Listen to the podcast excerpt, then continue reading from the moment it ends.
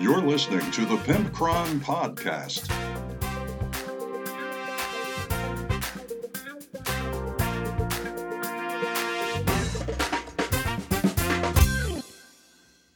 Hello, everybody, and welcome to episode 229 of the Pimpcron Warhammer podcast. And we are brought to you today by our wonderful, beautiful, succulent, juicy, in my opinion, overripe Patreon patrons. Thank you so much for supporting the show, as well as GameMat.eu and Panhandle3D.com for all of your neoprene mats, STL files, 3D printed terrain, all of that, engraved items. Those people are your go to. It's Event 10 for GameMat.eu for 10% off and Podcast 10 for 10% off at Panhandle3D.com. So, what are we talking about tonight? Well, you can thank Fergie for not only the Tesseract mailbox, but also the Real Talk tonight. Him and I were discussing uh, his opinion of the current state of 40K in the Tesseract mailbox, and then that actually spilled over to how exactly am I so productive? How do I pull it off? What's the secret? What's the secret sauce, Pimpcron? Tell me how you do it, and I will tell you how I do it. It's really not magic but hopefully it's inspiring to somebody that may be a little slump in their hobby, a little slump in their personal life, whatever. And it's a little more philosophical than some of our other topics, but I do enjoy talking about it. And it's a philosophy I obviously do live by. So, with all of that said, there is no want that or want that or want that not this week. Um, I'll have a big one probably for next week, but uh, what have I been up to? Well, I played a simultaneous game of Brutal Space this week at the club. Instead of playing Warhammer, my friend Elijah and I played um, basically, the key, most interesting element of Brutal Space is you can play a fleet battle and you can play a ground battle at the exact same time. There, the board is three by three and three by three. Put them next to each other, that makes up a six by four board, doesn't it?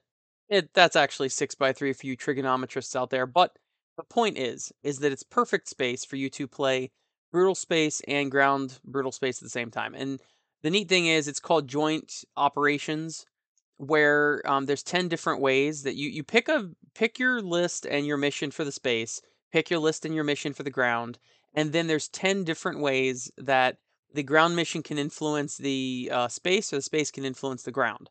And we played a game where he was playing his imperials from uh, uh, star wars his star destroyers and all that and i was playing the star trek the next generation crew so i had the enterprise and a bunch of other starfleet vessels and on the ground, I had Worf, Geordi, Data, Riker, and uh, Beverly Crusher.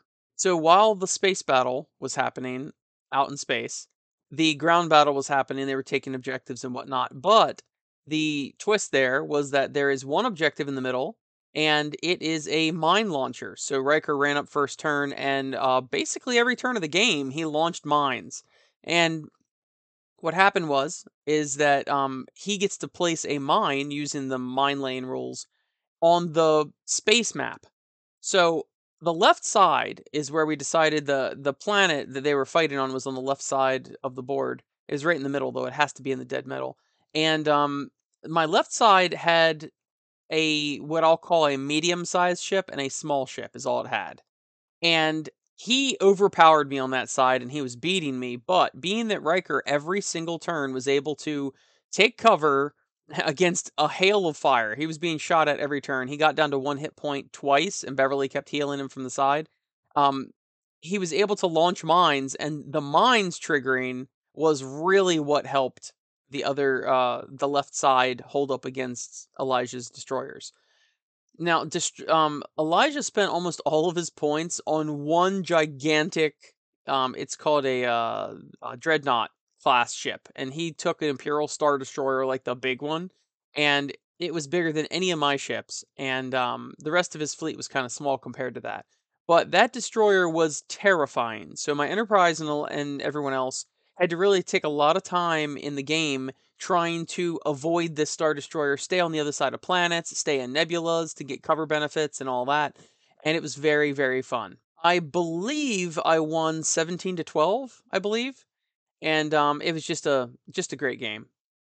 So that's what we did this week. And then I try to schedule one bro trip or one meetup with somebody that I play Warhammer with um, every month in the winter when I have time.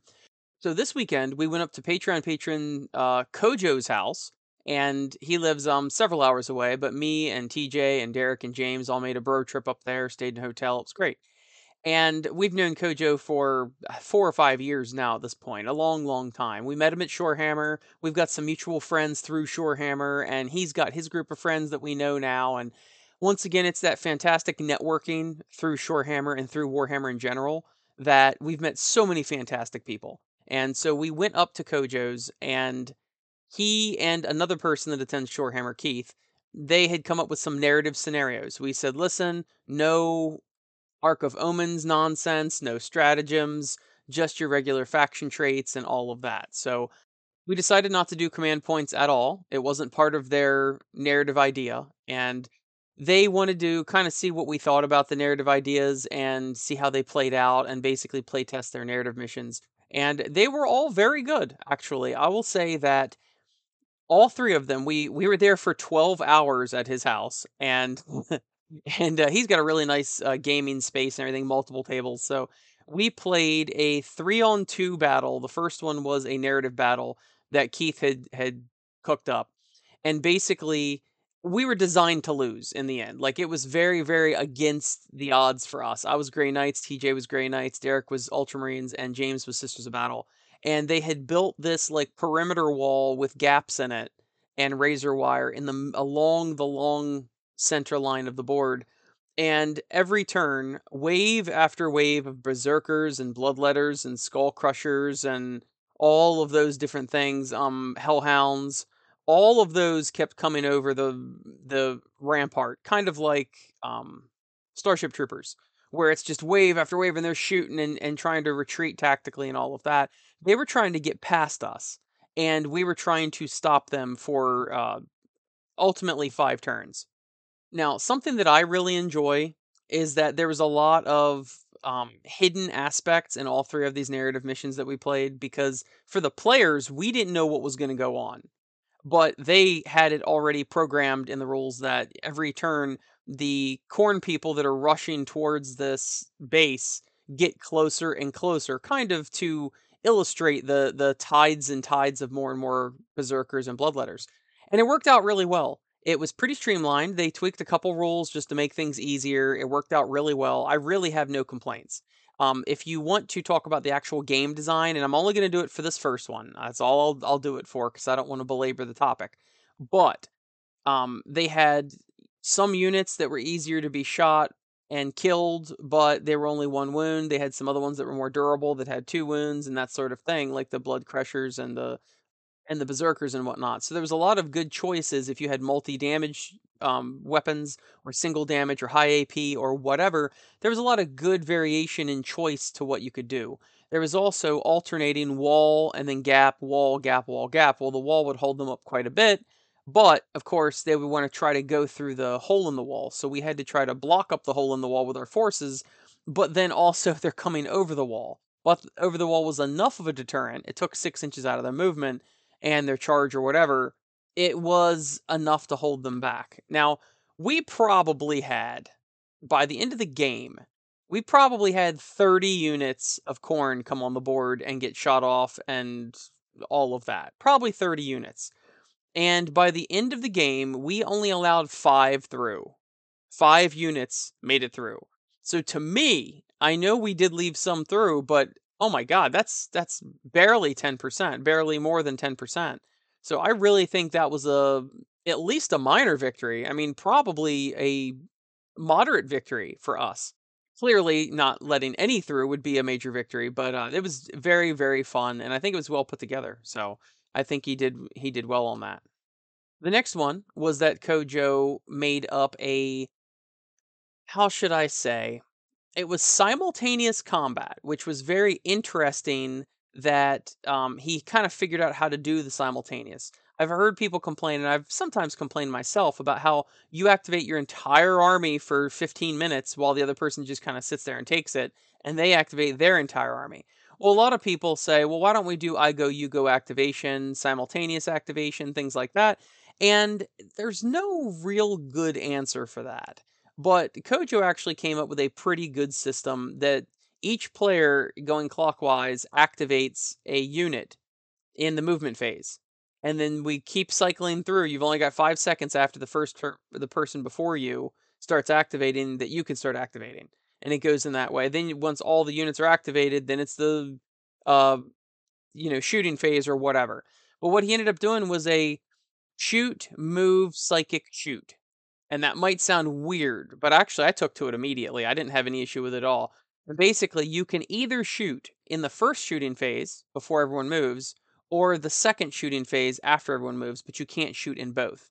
So sometimes you can move out of someone's way before they shoot you if they're going to shoot in the second phase, or sometimes you can shoot and then duck into cover. And it actually worked very, very well. Um, there was no Overwatch because essentially the second shoot phase would be your Overwatch phase once the enemy has moved up. And I'm probably not doing it justice as far as ex- explaining it perfectly, but it worked out very, very well, and I enjoyed it. I'm not super up on the Horus Heresy series and things like that, but apparently it was a narrative mission where we were trying to find the key to Abaddon's ship, I think, and it ended up being none of us knew this as players, but it ended up being this chaos uh, chaplain. I forget what they're called. Um, in the in the center of the board, and that player secretly had an objective to get him off the board, and we were kind of blind as to what the objective even was. So we had an action we could take if we did nothing else with the unit, and we could search. And once they got into line of sight of that zealot, they could see that he had the key and that he was the key and then we could go after it. So he would silently show us this card that says, "Oh, he the zealot is the key." And you're like, "Ah, okay, now I know the objective," but you don't want to tell the other people because you don't want them to know if they haven't already figured it out. It was very interesting. I really enjoyed it. And um, unfortunately, uh, the first game, James just got battered all to hell for his his sisters. They got beat and beat and beat. His Canoness was a real beat stick. She didn't fall until like the fifth turn, but there was mechanics for characters to come back. And then we got reinforcements as Terminators came down. Once we got wiped off, we got Terminator units that would deep strike in, and it was really cool. But um, James got beat pretty bad in the first game. He got it really up the butt. And then the second game, it just so happened it was randomly rolled where the Chaos guy wanted to go. And it ended up being opposite of James's corner, which of course James didn't know.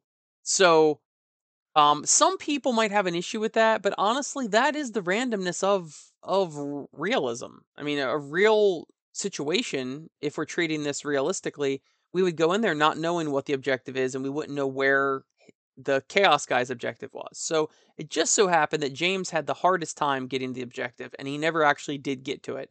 Um, I actually managed to be able to get the objective and keep it. So technically, I won, but it was because the chaos guy moved closer to me, trying to get to his exit. So it was very, very interesting. Um, I know a lot of people like more streamlined or competitive sort of scenarios. You know, the sort of thing you roll for in the book. But luckily, um, James, TJ, Derek, and I, and of course Kojo and Keith were very casual and very narrative about it. So you're expecting the situation to not be necessarily balanced because, as I've said before, no war is especially balanced. You know, it's going to be random and chaotic. So the second one went really well as well. I, I like that whole mechanic. And the third one ended up being slightly more of just a normal game, but it was objectives that, let me try to explain it simply. Objectives that were dangerous if you got close to them and you had to roll with the turn number or less to not trigger them. And if if you did trigger them, you were removed from the board. So it was kind of a chicken sort of scenario where you didn't want to rush right up, but the longer you wait, the more likely your opponent's going to take the risk, and it's when do you take the risk. And I uh, specifically took a Necron list of units that I don't usually take, such as Tomb Blades and all of that, Triarch Praetorians. And um, Kojo and I failed two of our rolls for objectives.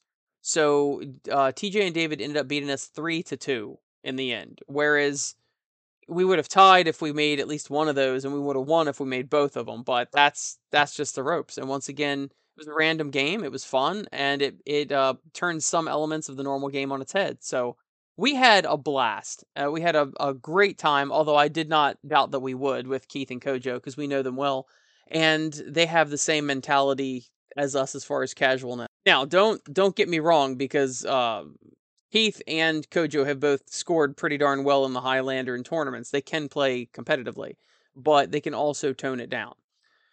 So, um, Kojo also made us lunch. He made this fantastic brisket. It's like something I would have bought in some very fancy restaurant.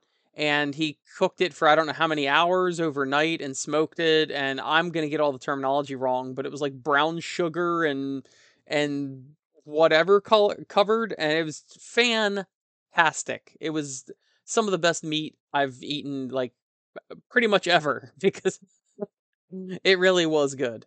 So I'm I thank him very much for making that and hosting us and everything. And it's just, you know, it underscores all the nice people in this community, all the people we've met. And um I was saying that on the ride home with um Derek, TJ, and James. It's just I, I'm so grateful for this hobby because I've met so many nice people. Then after we left Kojo's, we were gonna just go straight to the hotel. Was what we were expecting. It was about uh, nine thirty at night. We were there twelve hours at his house, and we were just gonna go to the hotel and go to sleep. But then uh, me and James, we had eaten lunch at Kojo's like I don't know six hours prior, or something like that. And I had overeaten, so I, I was like stuffed. But at this point, I was like, you know, I could moderately eat. And James was like, yeah, I could moderately eat. So we went and found an American diner. It was just a like a family diner that was nearby. It was just whatever's closest. It serves regular, you know, hamburgers, fries, whatever. So boy did we end up making a crazy memory on this trip. Not only was it fun with Kojo and he cooked that fantastic meal and all of that, but then we had a real adventure and we were not expecting it. So, we pull up to this family restaurant at 10 o'clock at night and the parking lot is packed and we're like we're all like dude this place is hopping why is this why is this the scenario here on a saturday night does it also have a bar or is it karaoke night what's going on so we walk in and the place is pretty full and it's full of pretty elderly people you're talking about 80s, 70s, 80s, 90s. I mean, very old people, but they're all dressed up real nice. And we're like, what is going on here? So we wait and wait and wait. And we wait for like five minutes and no one comes to seat us, no hostess or whatever. And the music is blaring from this banquet hall. So there's like a dining area between the bar and the banquet hall. And the banquet hall doors are open and they're blaring like doo wop music and it's it's so loud that I'm standing next to Derek and James and I can barely hear them and I could not hear TJ at all standing there. So eventually we're like, okay, well I'm gonna go talk to the bartender or something because we're not getting service. So I, I go over there and I talk to the bartender. I'm like, hey, can we please get seated? We're waiting. And she's like, what? And we kind of yelled back and forth. And she's like, her response is, you want to eat here? I'm like, yeah, it's a it's a restaurant, right? like, yes, we would like to eat here, please.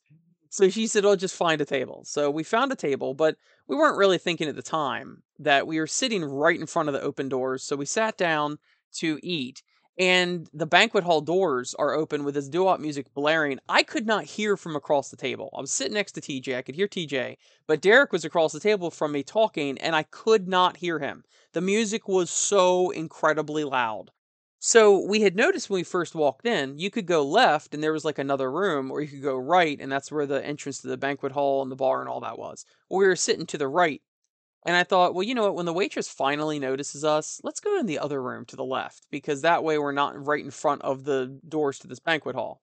So while we're waiting for the waitress to show up, I'm looking in the banquet hall door and I'm just looking at the sea of people. It was a, probably 20, 30 people at that time. They were slowly trickling out because I think the event was mostly over. And that's when I saw it. I was like, guys, there's an Elvis impersonator in that room.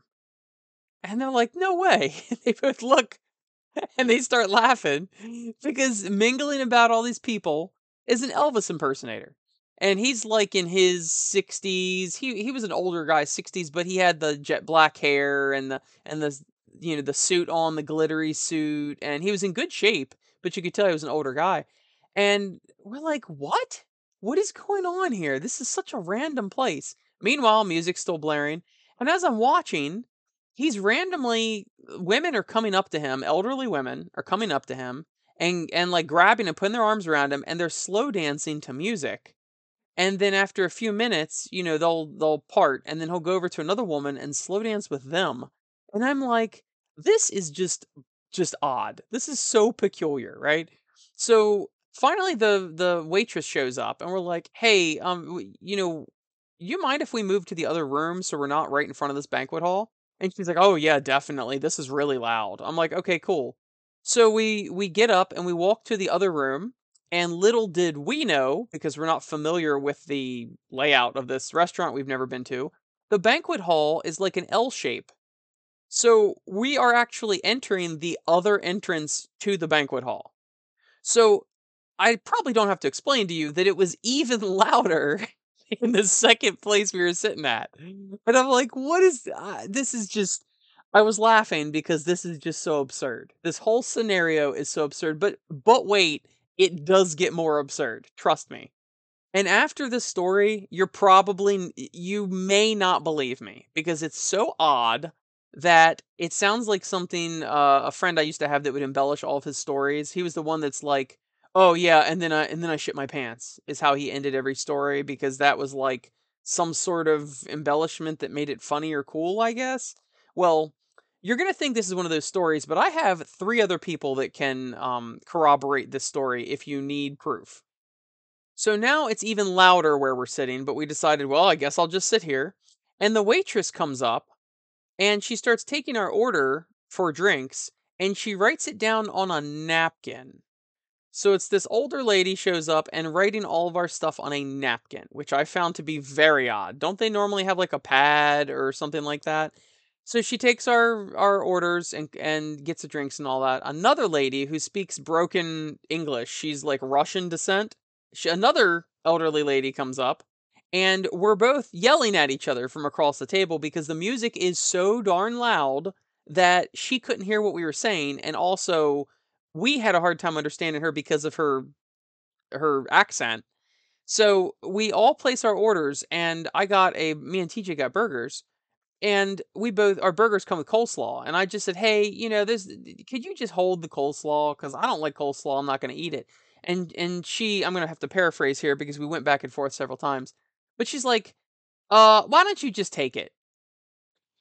I'm like uh no thank you i really don't want it i said i'm just to throw it away i'm not to eat it and she's like well i don't know if i'll remember it or not i'll try to remember and i'm like what and of course, I, I didn't say that to her, but I'm thinking to myself, what on earth is going on here? This is like this is like a parallel universe or something. I'm giving this lady my order, and she's just telling me if I'm lucky, she'll remember what my order is. It's just so TJ chimed in and he's like, "Oh, by the way, uh, no coleslaw for me either."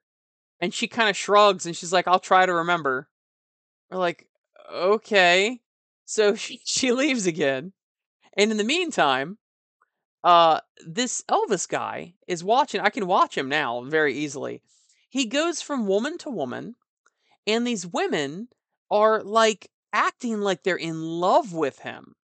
And these older women are coming up and they're putting their you know how people slow dance at prom and they're all in love. They would put their arms around his neck and they'd put their their the side of their face on his bare chest and they would slow dance together and then like they were rubbing his back, rubbing his lower back. I didn't actually see him like touch his butt necessarily, but he's in this he's in this Elvis leotard.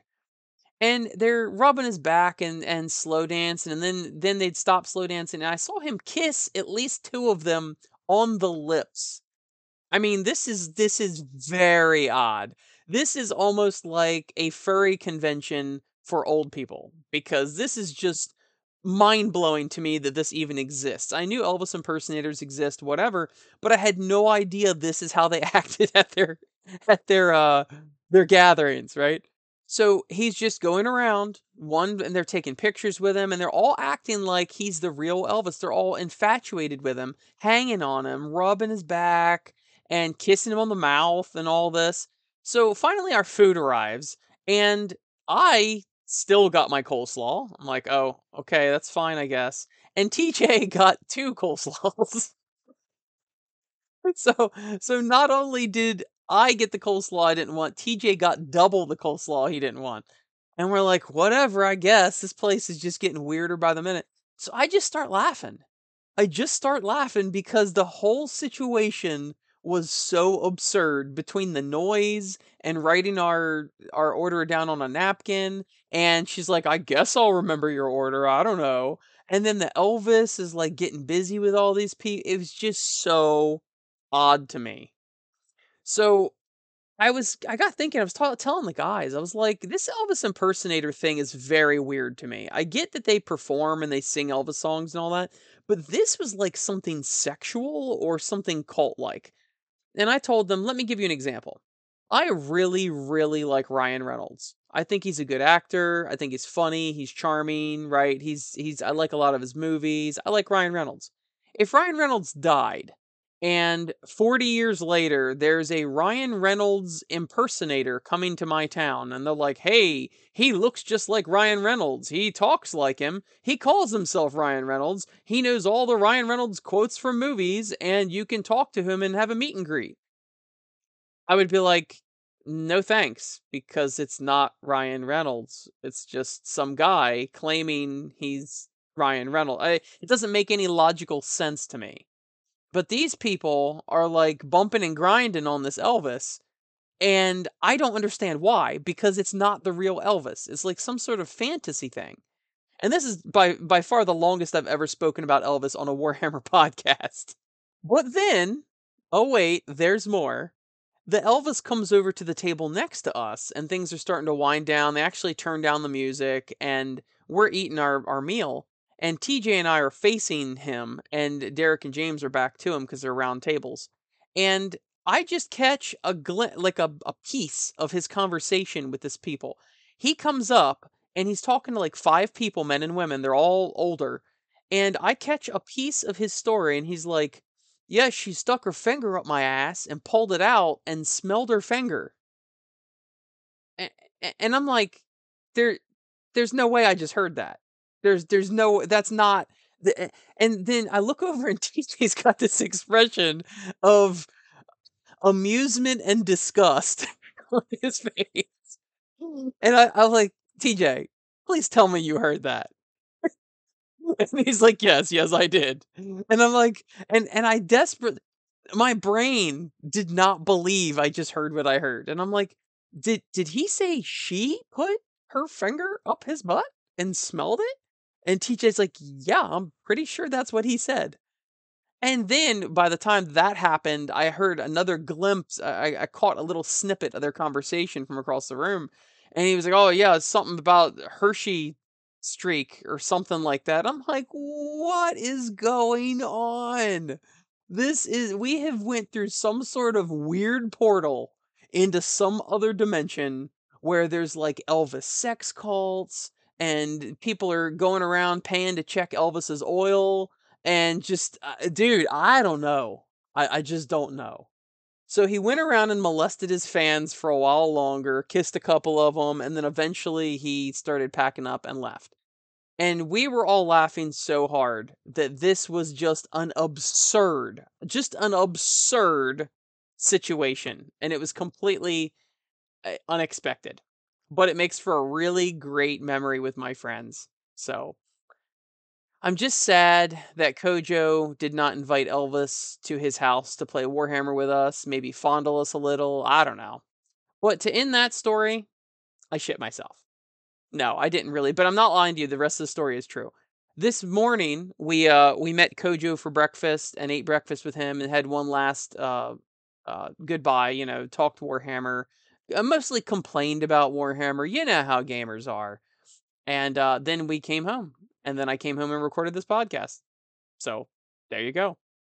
All right. Well, I have rambled on far too long about fondling, um, checking Elvis's oil, just uh, too many re- Elvis references for this podcast. So let's get on to the next segment. Let's open the Tesseract mailbox. Oh, you know what time it is. It's time for the Tesseract mailbox, where one of you write in to me. And let's see what we have this week. We have a message from Fergie Fergalicious Ferguson, and he's a Patreon patron. His email is entitled Not So Quiet Quitting 40K. He writes, Hey P, after listening to your most recent episode, I thought I'd add my own plus one to losing interest in 40k. I agree that the now constant updates and changes have left me burnt out on 40k. I think I had a grand total of two games before they released a new chapter approved, and I'll be damned if I'm buying another book. yeah, I'm I'm right there with you, Ferg. Balance updates are definitely a good thing, but it seems like the pendulum has swung too far in the other direction with this deluge of content. I also remember the Psychic Awakening books from last edition that were quickly invalidated, so I don't know why anyone would invest in the new Arks of Omen series. For the record, I'm in my 30s and have been playing 40k for almost 10 years. Does that count as old? I hope not, but there you go. I wish I could say I've left GW in my rearview mirror, but instead, I've thrown all of my hobby time into the Lord of the Rings game, which I think I've previously told you is excellent, so I won't repeat myself. Keep up the good work, Fergie. And then he asked me a personal uh, question about life, and we talked back and forth, forth a little, back and forth. we talked back and forth uh, we talked back and forth a little bit, and I ended up asking him uh, to explain a little bit more what he thinks about Lord of the Rings. And he says, uh, I've ended up putting all my hobby time into Lord of the Rings now. It just started as picking up a few models to paint for the nostalgia, but then I figured I'd see if people were still playing, and it turns out it's seen a res- resurgence in popularity here in London in recent years. Nothing close to 40k, of course, but I'm still getting games easily. It's currently the only thing I'm playing, but I've kept all my old 40k stuff, about 4,000 points of Death Guard and 2,000 points of AdMech, along with my modest pile of shame. I'm sure I'll dip back into it eventually, but for now, all of my excitement is for painting, converting, and playing Lord of the Rings. I'm sure you've talked about this before, but could you do a segment on finding time for the hobby? I really don't know how you fit so much in with a family, etc. I haven't got kids and I already struggle. But I suppose you don't seem to watch much TV, so maybe that's the secret? Haha. I'm always interested in hearing about the logistics behind Shorehammer, but that's more of a seasonal thing. Are you thinking of expanding it in the future? And then that was basically it. So let me try to remember all the things he said. First off, um, you are not the first person to tell me that they have jumped over to Lord of the Rings, which is kind of interesting to me because we've always like joked that Lord of the Rings was like the uh, the abandoned stepchild of GW, where it was popular, but it didn't seem like anybody ever played it. It's like they bought the books, they bought the miniatures, and then they just proceeded to never ever play that actual game, which is interesting to me. But uh, you're the second person to actually tell me that they have switched over to Lord of the Rings. I guess they are getting a resurgence. I know they still produce Lord of the Rings books, but they never give Lord of the Rings uh, the same PR as Warhammer. And I guess because the sales are lower, but I don't know. I think more that it's not their IP. I think it's more that they have whatever license from Lord of the Rings and the Tolkien estate and all that. And that's eventually going to run out one day. It might be to tomorrow, it might be 100 years from now, but someday they're no longer going to have that. So I'm sure that all of their efforts usually go into their own IP so that they have that if all else fails. I agree with you with the Ark of Omens things. Um, I'm not buying that book, and I don't play with those rules, and I'm just I'm just not doing it. So that's that is the uh, the approach that I'm taking, and a good portion of my gaming group is taking as well.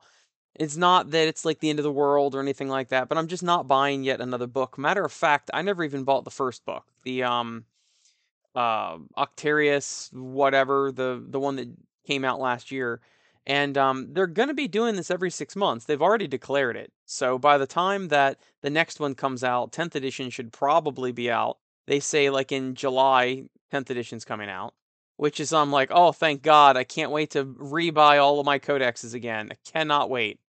And if you are in your 30s, Fergie, um, I am also in my 30s, so that definitely, definitely does not make you old. Now, if I were in my 20s and you were in my 30s, then yes, you would be old. If I was in my teens, you would be ancient. But no, no. In your 30s, as long as I too am in my 30s, now give me four more years or uh, three more years when I'm 40, and I'll be like, oh, you young whippersnapper, you're in your 30s. Bless your heart, is how I'm going to be. I think at age 40, my voice will finally drop. And I'd also have to say that I agree with you. You know, instead of just throwing away everything, instead of selling everything, just put it on a shelf if you have the space, and you probably will come back to it. I mean, we all ebb and flow into and into and out of the game. And uh, the thing that I've seen time and time again with my friends is that some people will, I'm getting rid of Games Workshop. I'm not playing that ever again. And they sell everything. And then in like two years, they're rebuying those same armies. And you know that is a losing endeavor. You know you're losing money on that. I definitely will keep your suggestion about talking about behind the scenes Shorehammer. Um, I will make sure to make notes of that in the next fall, in this fall, so that um, you can get some of the behind the scenes stuff. But I think I somewhat cover that sometimes. I certainly don't go into the uh, wading through army lists or anything like that. I don't feel like that makes very good radio. And I am a bit limited in expanding for Shorehammer as far as space. So we are already in the largest hotel that has ballrooms in Ocean City, in the city that's near where I live. And I've already looked, trust me. I've looked everywhere. I you know, I was comparing prices and things like that. And there's some hotels that might have one ballroom or something like that. Well, this hotel has one large ballroom, one medium ballroom, one uh, medium meeting room, and then they have like two smaller rooms as well. So they've got plenty of room for everything that we need. And right now we're just taking up one large ballroom, one medium ballroom, and the I say medium meeting room. Honestly, it's got like a, a capacity, a fire code capacity of like 100 people. So it's actually a large meeting room and uh, that's all we're using right now. We've um, changed the floor plan around a little bit over the years because sometimes they rent out those stores space down in the, the ground floor. But um, my next leap would be the convention center in Ocean City. Ocean City has a gigantic convention center. And I truly don't ever expect myself to be going there because I already looked into that convention center and the price, I gotta tell you, the price for that convention center. If I wanted to rent one room in that, and by room, I mean it's a convention center room, it's gigantic. It's uh, I couldn't even begin to tell you the dimensions. Their smallest room is like 200 feet by 300 feet or something. I mean, it is a legitimate convention center. They have hot rod shows and gymnastics competitions and all sorts of stuff there. Um, renting that for one day is basically the same amount of money that Shorehammer grosses for the weekend. So we would have to get four times larger and have no costs just to be housed there. And that's just simply not going to happen. It just totally is not. I've already looked into all that stuff. But the another problem with that is the convention center does not have any hotels attached to it. And that is a big thing for me is I want people to be able to come right out of their room, go right into the gaming areas, and it's a casual, comfortable area. You know, when you go to a convention center, and I've been to many, many convention centers that don't have apartments attached, or I should say hotels attached, then you've got to think about trolleys. And of course, this is in the beginning of December, so it's a, getting a bit chilly. Sometimes we have a little bit of snow in the beginning of December. And it's just not necessarily conducive to what I want to do and the vibe I want to do with my convention. So it, at the end of the day, it's got to be what my goal is, and my goal is casual, fun, you know, that sort of thing. Um, so I don't foresee us ever going to the convention center. Now there are larger hotels about 35 minutes away in another city, but that is not in Ocean City. And Shorehammer is kind of known for being in Ocean City. There's plenty of places for uh, people to you know go to bars. There's tons of restaurants, even in the off season. There's tons of bars and restaurants. There's the beach. There's the boardwalk, and the hotel itself has a ton of amenities. It's got a bar and a pizza place and a coffee shop and a restaurant all inside the hotel, and a spa, and an indoor pool, and an arcade. I mean, it is like a very nice place. So I don't foresee myself ever moving. What we will have to do is eventually max out on the space that we're using. Right now, we're using a, the majority of the space in the hotel.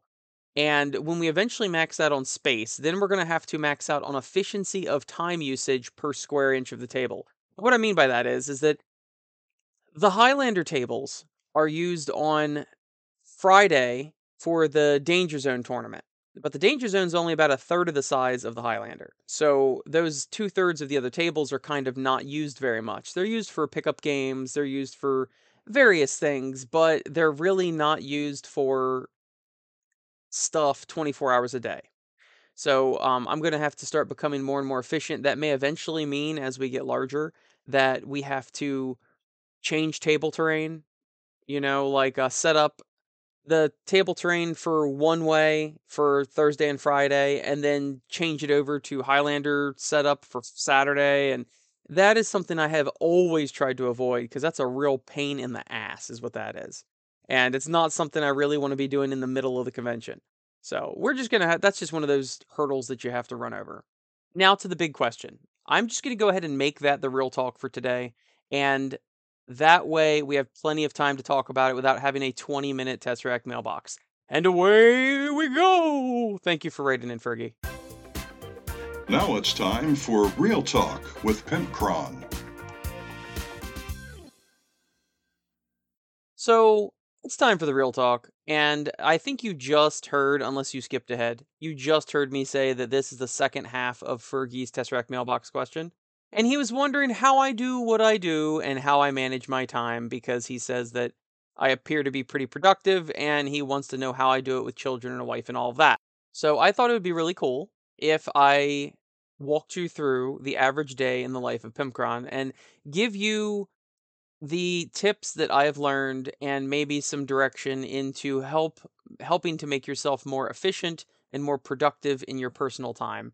And this is in no way trying to come off as I know it all. It's not trying to preach to you. It's not trying to say, oh, look, you're not doing good enough, because God knows we are all in different situations. Some of you guys travel a ton. Some of you guys have um, children with special needs, or some of you have your own special needs, or some of you live with other people and it's not conducive to hobbying, or whatever. Maybe your job is super demanding. You come home, you're exhausted. So don't go don't listen to this segment being too hard on yourself, but I will say that everybody has room for improvement. Whether it's a 1% improvement or maybe it's a 100% improvement, you could find ways to make yourself more efficient and use your time more wisely and be more productive. So I don't care whether you're, you know, the president or whoever, you do have at least a tiny amount of wiggle room that you can be more efficient with your time no matter how busy you are. I guess we should get started. Um, there are several things that are huge time sinks. I do know that the average person watches a lot of media, whether it be TV or YouTube or whatever. That is a huge, huge, huge time sink. What I normally do is uh, my family and I, we don't even have TV. We don't have, we have a TV. We own a TV, but we don't have any cable. We don't have any satellite. We don't have anything like that. So, and, and that was a conscious choice because I would rather be productive than just watching stuff. My brother makes fun of us and calls us Little House on the Prairie and all of that because we live a very simple life. My brother's the one with the, you know, iPhone watch and the the security cameras with the special um, I would say Wi-Fi, special server, and he's got a special computer just to run his security system, and then he gets notifications through his truck when his heat comes on, and I'm just making stuff up, but you get the point. Like he's very connected. He's he's very very connected, and he always laughs at me because you know we live in the country and we're just not very connected with stuff. So I'm not saying that watching TV or watching YouTube is the devil or anything like that, but it is a huge time sink. That the same thing goes for Facebook, Twitter, Instagram, whatever. It is if you actually get get this, okay?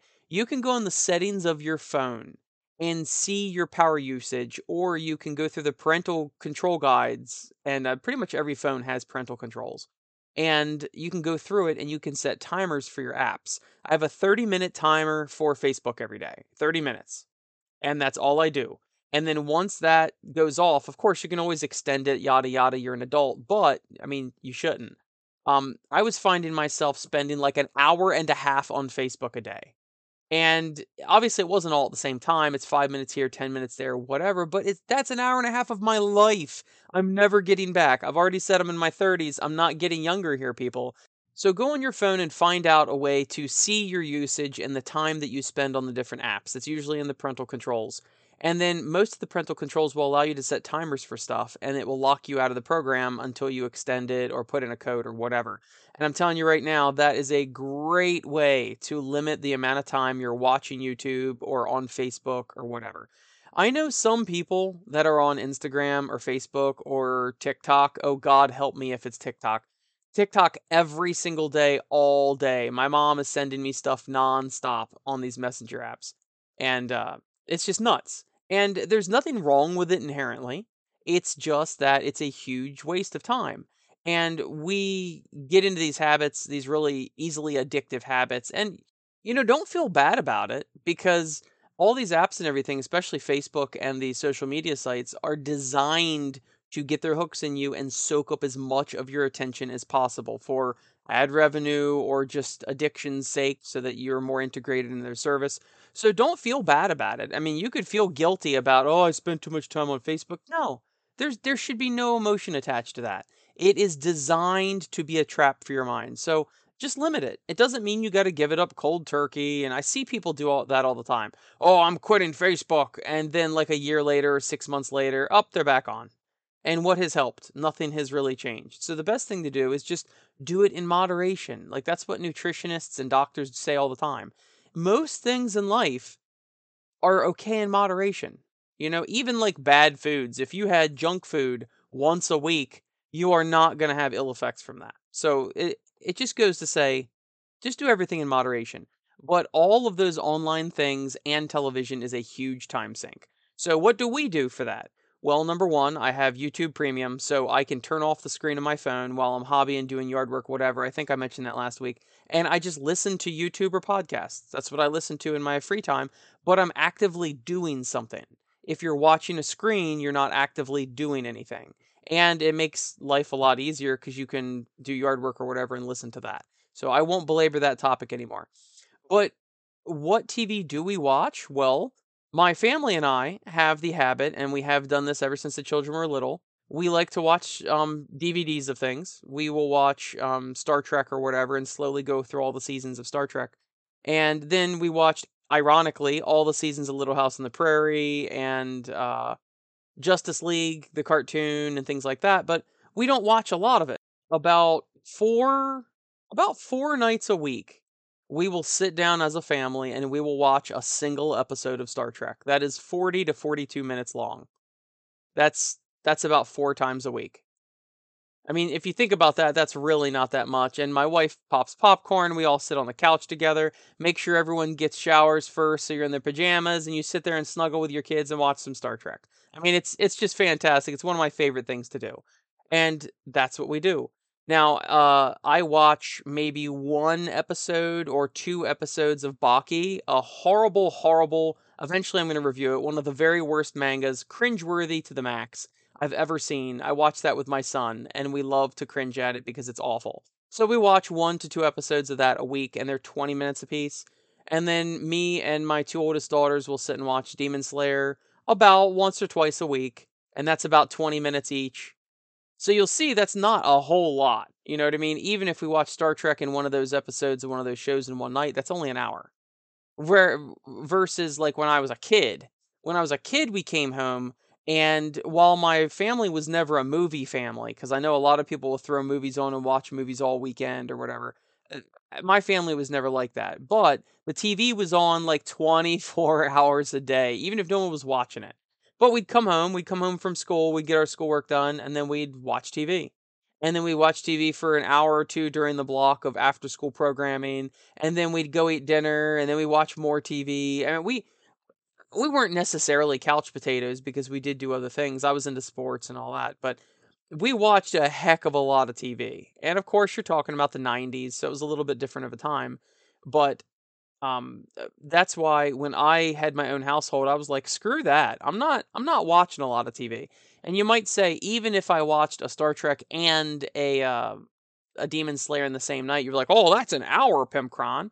I'm like, well, number one, it's an hour sitting there with my family, and we're talking about the show and and stuff like that. We're bonding. So number one, that's that's got a dual purpose. I would not watch Demon Slayer if it weren't for my daughter, and I never even would have tried to see Baki if it weren't for my son. So that's what that is. About once every two weeks, I will go over to my dad's house, my parents' house, and watch football with my dad during football season.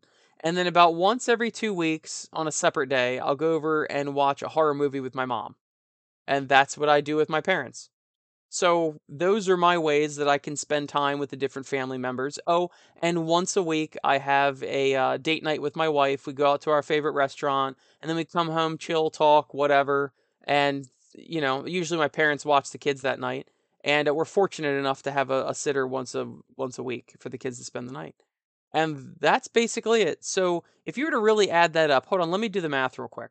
Okay, I'm back. So if you are talking that I will go see a movie with my mom every other week, uh, football with my dad every other week, and and even if we watch two Demon Slayers, which we often don't, and uh, two Bakis and whatever, you're only talking about seven hours of media a week, maybe eight, depending on how long the football game runs.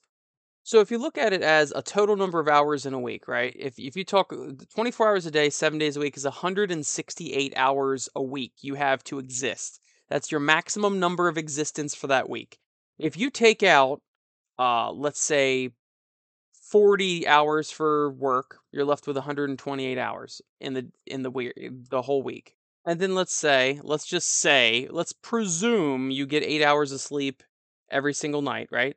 That's another uh, what 56 hours in the week that you're sleeping. So you're left with 72 hours for the week. That's 10 hours a day, bro. like okay, so 72 hours, right? Let's let's say that I am watching it on average 8 hours a week. That leaves me 64 hours in the week to do stuff. 64 hours. I could get a whole I could get a whole full-time job in that time and work overtime. Now, I'm being ridiculous and hyperbolic because you got to eat, you got to take your kids to stuff. I mean, I spend a lot of time. I spend at least an hour 4 nights a week driving my children places, okay, to taekwondo and all that. So let's take out another 4 hours. 60 hours a week I have to do something. Okay, well, let's say taking time with the family, eating dinner and all, that's another hour every single night. Okay. So that's 53 hours a week. You have time to do whatever you want. Now, every marital situation's different, you know, you've got different responsibilities in your household. Your roommates or whatever, they interfere of course, right?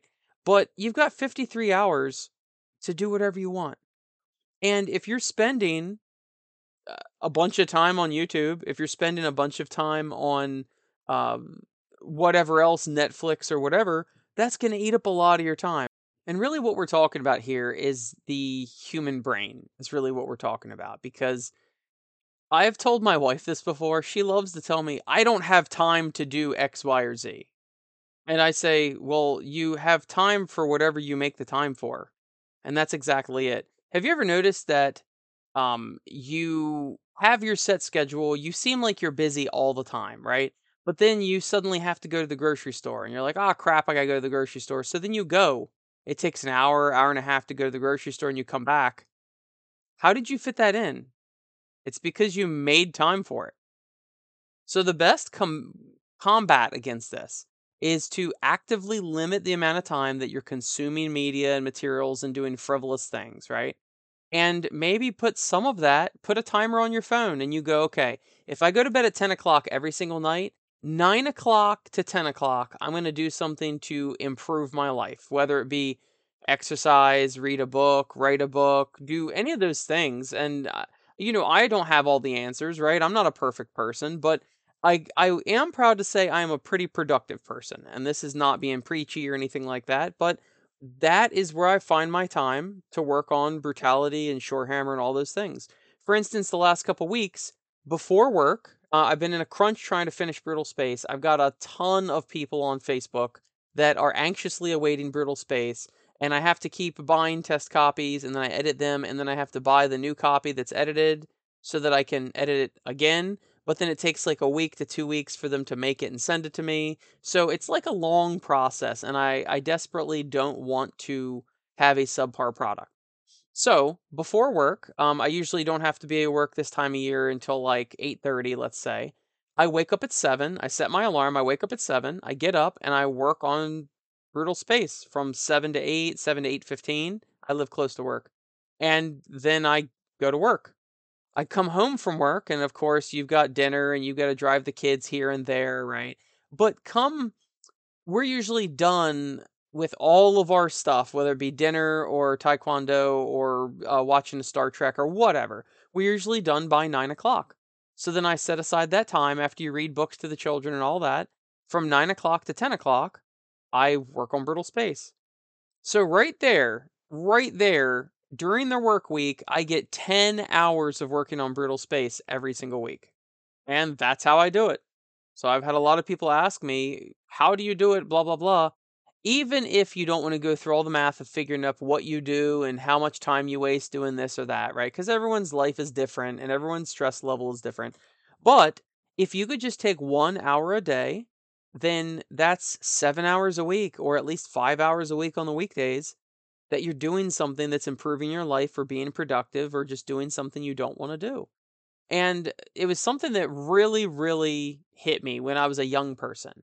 And it's that stupid old adage, I'm sure you've heard of it, that if you take one step every day, you're 365 steps towards your goal at the end of the year. And that really, really struck me. So ever since then, I've tried to dedicate at least a small portion of every single day to doing something that I want to do for fun. And that ends up being stress relief for me. It ends up being a creative outlet for me and all of that. So there's really no magic behind it or anything like that. I think in the end, the best thing you can take from this is if you want to improve your efficiency, improve your productivity, and make better use of your time. Because remember, we're only on this planet for so long and then we're not here anymore. So you probably want to limit your time on media, period, whether it be uh, social media or anything that has your eyes glued to it, right? You can keep listening to this podcast, listen to YouTube like I do, or radio or whatever. But you want to limit your time. You can very easily do that through apps. And um, I mean, apps on your phone, not even apps that you have to download, like the parental guideline controls on your phone. And then the other thing you want to do is carve out, and you can do it, I guarantee you, you can do it. Carve out just a small amount of time every day to do something productive. So if it takes you a full week because you're so busy, takes you a full week to paint a single model, that's fine. Paint 10 minutes on it one night and you paint the face. And then you paint the shirt the next night. And then you paint the pants the next night. And then the boots the next night. I mean, you're getting stuff done. At the end of the week, you still have a model painted. And at the end of the year, you'd have 52 models painted. So it definitely does line up. And it's a real issue with our human brain that we just don't really realize time passing. And then all of a sudden, you're like, oh my God, look how old I am. I haven't done X, Y, or Z. I haven't done the things I wanted to do. It's very easy to get distracted. So, like I said, I'm not preaching to anybody. This is just my philosophy. And you can blame Fergie for asking me. And hopefully you guys can implement this. If you do and you, you know, find that it helps you, then please let me know. I'd love to know that I positively impacted somebody. But that's the secret behind the Pimpcron. Thank you, Fergie, once again for the email. Thank you to GameMat.eu for supporting the show and Panhandle3D.com for supporting the show as well as as well as well as the beautiful, sexy, good smelling Patreon patrons. I'll see you next week, people.